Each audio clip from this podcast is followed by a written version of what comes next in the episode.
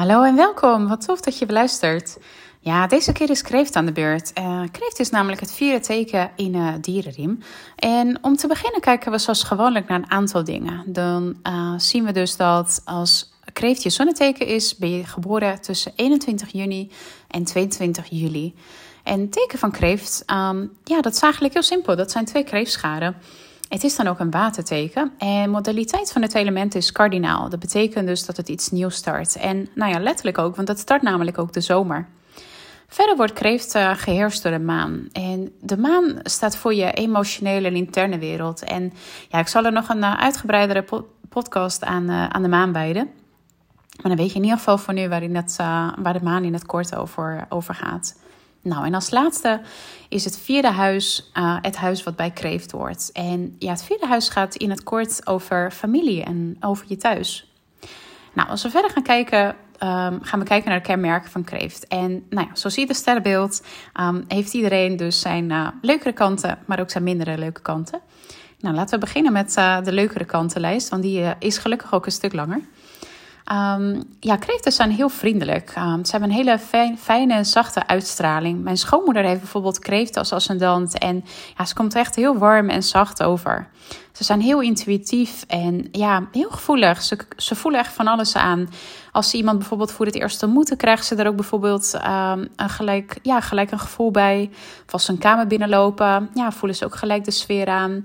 Ze hebben ook echt superleuke humor. En ontfermen zich ook gelijk ja, over hun gezin, over hun familie. Dat, ja, ze zijn eigenlijk de mama's, zo moet je ze eigenlijk zien. Ze zorgen heel graag uh, ja, voor de rest. Dat, het is heel natuurlijk voor ze om in die rol te schieten. Uh, ze koken dan ook heel erg graag.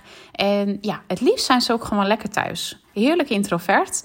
En um, ze hebben ook een geheugen van een olifant. Ze kunnen zich echt wel ja, de meeste diepste herinneringen, of ja, oude herinneringen eigenlijk nog, herinneren alsof het de dag van gisteren was. Dat is echt uh, ja, interessant. Um, en ze zijn ook best wel een harde werker. Uh, dat is wel een voorwaarde dat ze dan wel. Ze moeten het echt wel heel erg leuk vinden wat ze doen. Dan ja, kunnen ze ook echt wel hun passie erin kwijt. Want als dat niet zo is, dan ja, wordt het wel lastig voor ze.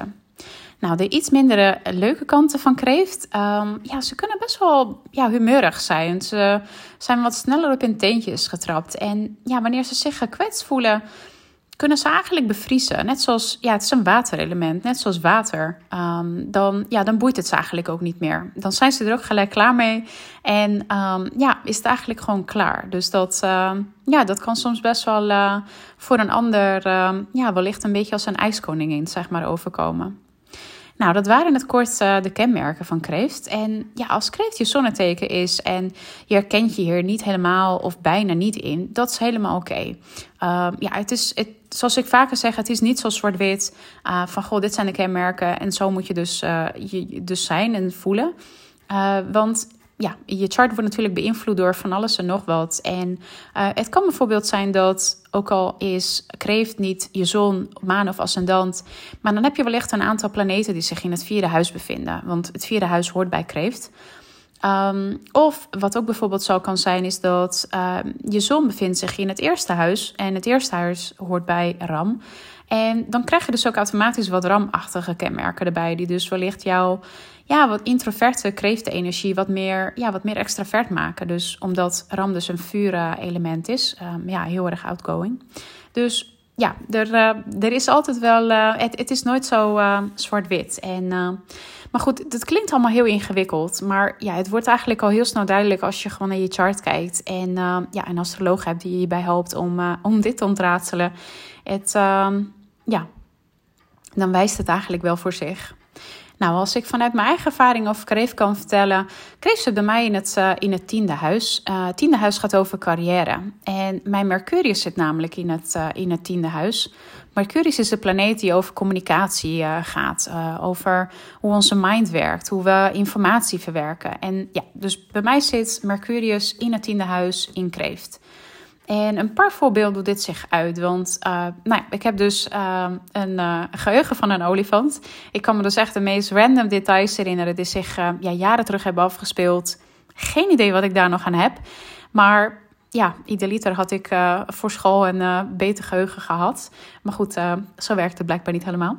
En ehm, ja, ik ben heel intuïtief met besluiten nemen. Ik voel dan ook gelijk aan of iets een ja is, of nou ja, wellicht ook een keiharde nee. En op mindere dagen maak ik uh, graag gebruik van mijn MSU-diploma. En eh, MSU staat voor Making Shit Up. Ja, dat kan ik, kan ik heel goed in zijn. En ja, inmiddels heb ik daar gelukkig wel mee om leren gaan. Dan weet ik dat riedeltje wel snel af te remmen en doe ik snel een reality check. altijd handig.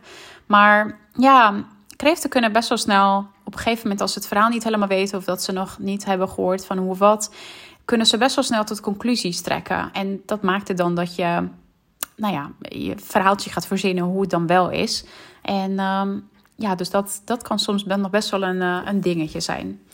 Nou, dit was die in het kort over kreeft. En als je je eigen chart uh, ja, erin wilt duiken en als je wil beter wil begrijpen wat het allemaal voor je betekent, maar vooral ook wat je ermee kunt, schroom vooral niet om een astrologie bij me te boeken. Dan uh, ja, kan ik je hier met alle liefde mee helpen. Nou, super bedankt voor het luisteren en uh, tot de volgende aflevering. Dan gaan we het namelijk hebben over het vijfde sterrenbeeld van de dierenriem. En dat is namelijk Leeuw.